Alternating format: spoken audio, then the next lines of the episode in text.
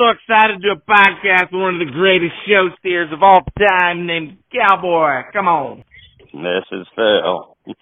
oh my gosh, you are the, you're you are the engine that's going to drive that's going to power this podcast about one of the greatest show steers of all time by the name of Cowboy. Who named this steer? Excuse me. It was Patrick Goshe. the Goshe. He was always good with the names. Back in the Yeah. day, just an old story about Patrick Goshe. We need to tell more stories about Goshe. But Oh, uh, boy. he had a bull named FG1. yep. Do you know what FG1 stands for? Anyone in this small audience of five? oh, it was only Fevold Goshe one. No. Radio edit. Radio edit. Come on, man. That's what it probably should have been there. Troy Hornung, Seth Andrews. But we got the showman, we got the seller, and we got the breeder. Matt Lautner coming to you on a Saturday afternoon. Last night we did a podcast with Phil Fevold, and uh, he sold a steer called Cowboy. And I don't know. I just, I overdo things most of the time. So got a little feedback about Phil's podcast immediately this morning. And I thought, we need to call Jason Andrews, Seth Andrews, and uh, breeder Troy Hornung, and old Philly Fevold, and Patrick Goshe, and try to get them all in the same recording area and talk about the old cowboy steer. Unfortunately, of that group, the only person that I was not able to track down was a little boy by the name of Patrick Goshe. So, Goshe, if you're listening here in the next few days, you call me, brother. Five one five four five zero twenty eight hundred. We'll do a Patrick Goshe exclusive podcast. That could set the internet on fire. Sorry.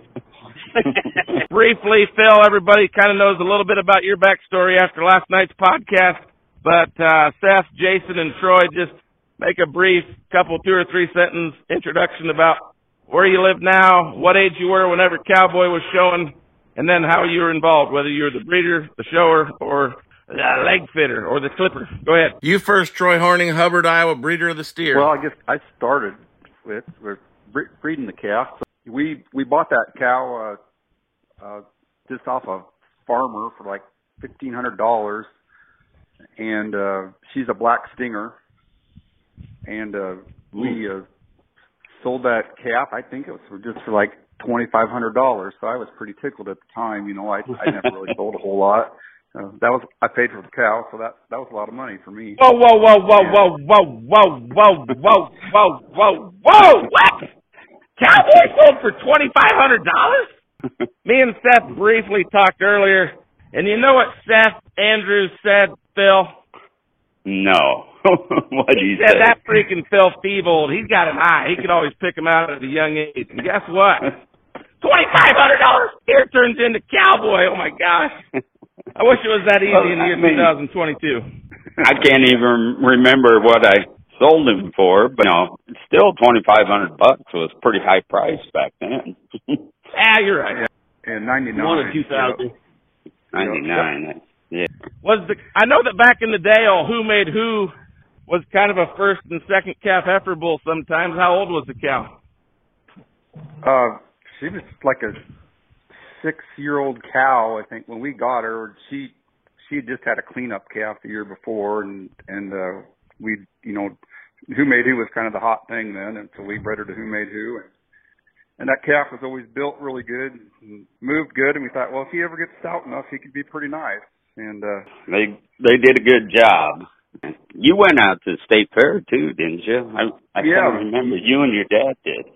Yeah, me and my dad and my son Daniel, and uh so that was kind of neat 'cause my dad passed away just about a, ye- two years after that. So that was Right. a neat trip we all three got to take out there. And Yeah. uh, yeah, that was pretty neat. I always remember that. Some of these other podcasters, they have to record in their studios. Guess what I'm doing right now, boys? I'm in my backyard cleaning bugs and shit out of our pool that we just opened up. So I, I'm a pool boy this morning. One question that I immediately got ba- back on the podcast was, uh, is the story about Cowboy winning the Nebraska AGR and the trailer door being left open for 15 or 20 minutes coming out of Columbus, Ohio. Is that a true story? Do you know, Seth? As far as I know, it is. I remember them telling me that when they got back. We were we was we were glad to have him back. yeah. Text this morning from uh Dan Baker. Dan was along on the ride, I guess, and he said that uh Kenny Neville and oh Tavis and Dan was that's what uh this text said. And uh Dave was driving. They asked Dave, Well, did you close everything up? Said, Yep, everything's closed and uh down the road they went and, and that's uh that's what I got this morning on a text. Uh, it must be true. I mean, I, I figured it was, but you guys might as well revisit. That's a pretty wild story.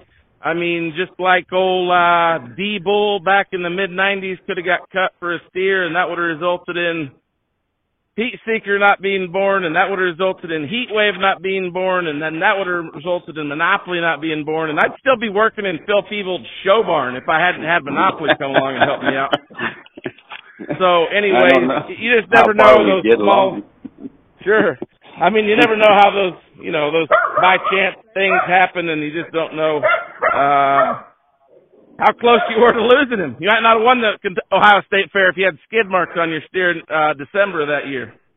But anyway, I mean, we briefly talked about Nebraska, but if you could tell just a brief overview, Seth, of other shows that year that you won back in the Ohio market or wherever you took him, uh, that would be kind of an interesting story. Um, I think we started. Uh, first show we went to was uh, Ohio AGR. He was second class, and that didn't go over real good with everybody. But then he went to Nebraska AGR. I think he was reserved to Bruns's white steer out there.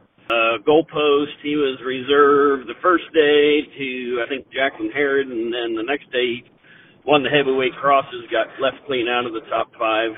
Um, Scarlet and Gray then was when they, I guess the ball started rolling. He was reserved the first day, won the second day, um, and then went to I'm trying to think the order they came, but Ohio Beef Expo, Kentucky Beef Expo, and Michigan Beef Expo. He won all three. So showing them into late March like that, I mean, ah, I mean, just a little bit of behind the baseball. Did you have him shucked out in plenty of time, and did you have him at 12 o'clock going in the state fair, or was he just coming into his hair? What, what was your thoughts? Did you let into that state fair year? Uh, really, by the time we were done showing him, I, it, it was a lot of it was out.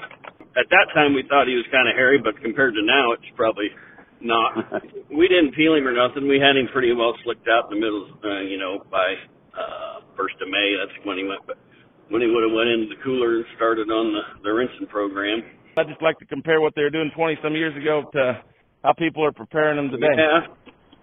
Uh, we had a like a central air unit. I mean, it wasn't. uh We couldn't keep it at 50 like some of them do now. It was more like high 60s, and we rinsed three times a day after he ate in the morning, after he ate in the evening, then around midnight or whenever.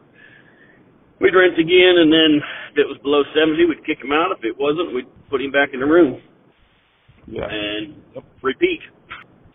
Sure. It's a lot of rice root brush and a lot of hours underwater and blowing.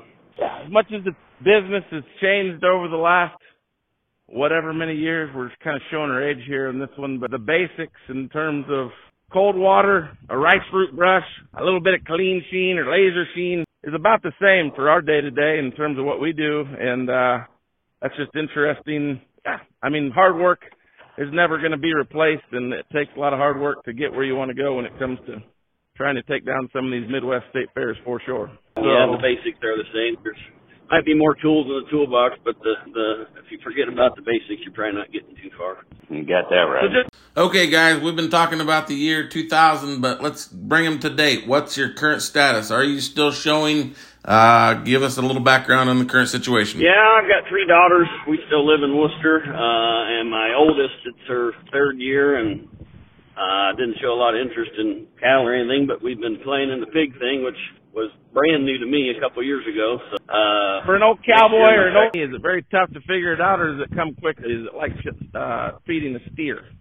I think the steer background has helped. It's just got maybe a little more quirky than than some. You can probably change one oh within two weeks, like where it takes two months in a steer. you can see a lot of difference in a pig. You might not start feeding on a pig for Columbus or wherever. Take it, it could be ten days, Right. you know, or, or less. Bring me up to date on Hornung, uh, Troy and Phil. What I mean, your modern day. I guess a lot changes in twenty some odd years. So now that we know a little bit about Seth, uh, well, we we still raise you know cattle here, and we have a September uh, sale every fall and on show circuit, and uh, uh, me and my son Daniel we do that now, and uh, he just had a a granddaughter or my granddaughter. you're, That you're signed you up for the next twenty years, then, boss. Yeah, we're not getting out of it anytime soon, I don't think. well, Daniel's a pretty good hand anymore. Briefly touching back on the Ohio State Fair, was any who judged or what was the judge's description? Was it a walk off or did you was it awfully close? The, uh, I think Tyler Weingartner had reserved that year. Jimmy Williams from Texas judged. I don't know if I remember a whole heck of a lot of anything he said. I remember talking to Seth's dad, and he talked to Jimmy Williams after the show, and he, he said he he saw that steer, and uh, he kind of sorted from him down the rest of the day once he saw that steer. yeah. I got me a Jimmy Williams story real briefly. Uh, in 2007, I seven we had reserve in Louisville underneath Jim Williams. You know, a professional showman like Kai Sturwalt was grand champion that year, and I think there was a really heater class, and we had our Andrew Giroux. He's a very nice young man. He's went on to big things with his dad up in the UP of Michigan. Jim Williams said, this boy here in second, he just, I'm not sure he knows how good his calf is. He looks like a deer in a headlight out here. I know, I know. My Dwayne Hilbert and Jim Williams impressions suck. Rachel, I know you're listening. I apologize for that terrible Jim Williams impression. About the only thing I remember was when he came up and slapped him. And he just shook my hand and said, "I love this steer," and that's that's about it. Okay, I do like the specific stories. I mean, a little boy by the name of Patrick Goshe, uh, he just had a he had a reputation for being a nervous old fella, kind of a nervous Nancy. I mean, can you remember was Goshe on Mach 10 in terms of his intensity that week, or how was Goshe's uh day to day? Even if you don't remember, just just make something up. Usually, after he had uh, about ten cigarettes, we usually we usually wanted to tell him to go away just because we got along a lot better when he wasn't around. There's only one Patrick Goshe, and he is a unique personality. Kind of like Dwayne Hilbert, there'll never be another Patrick Goshe.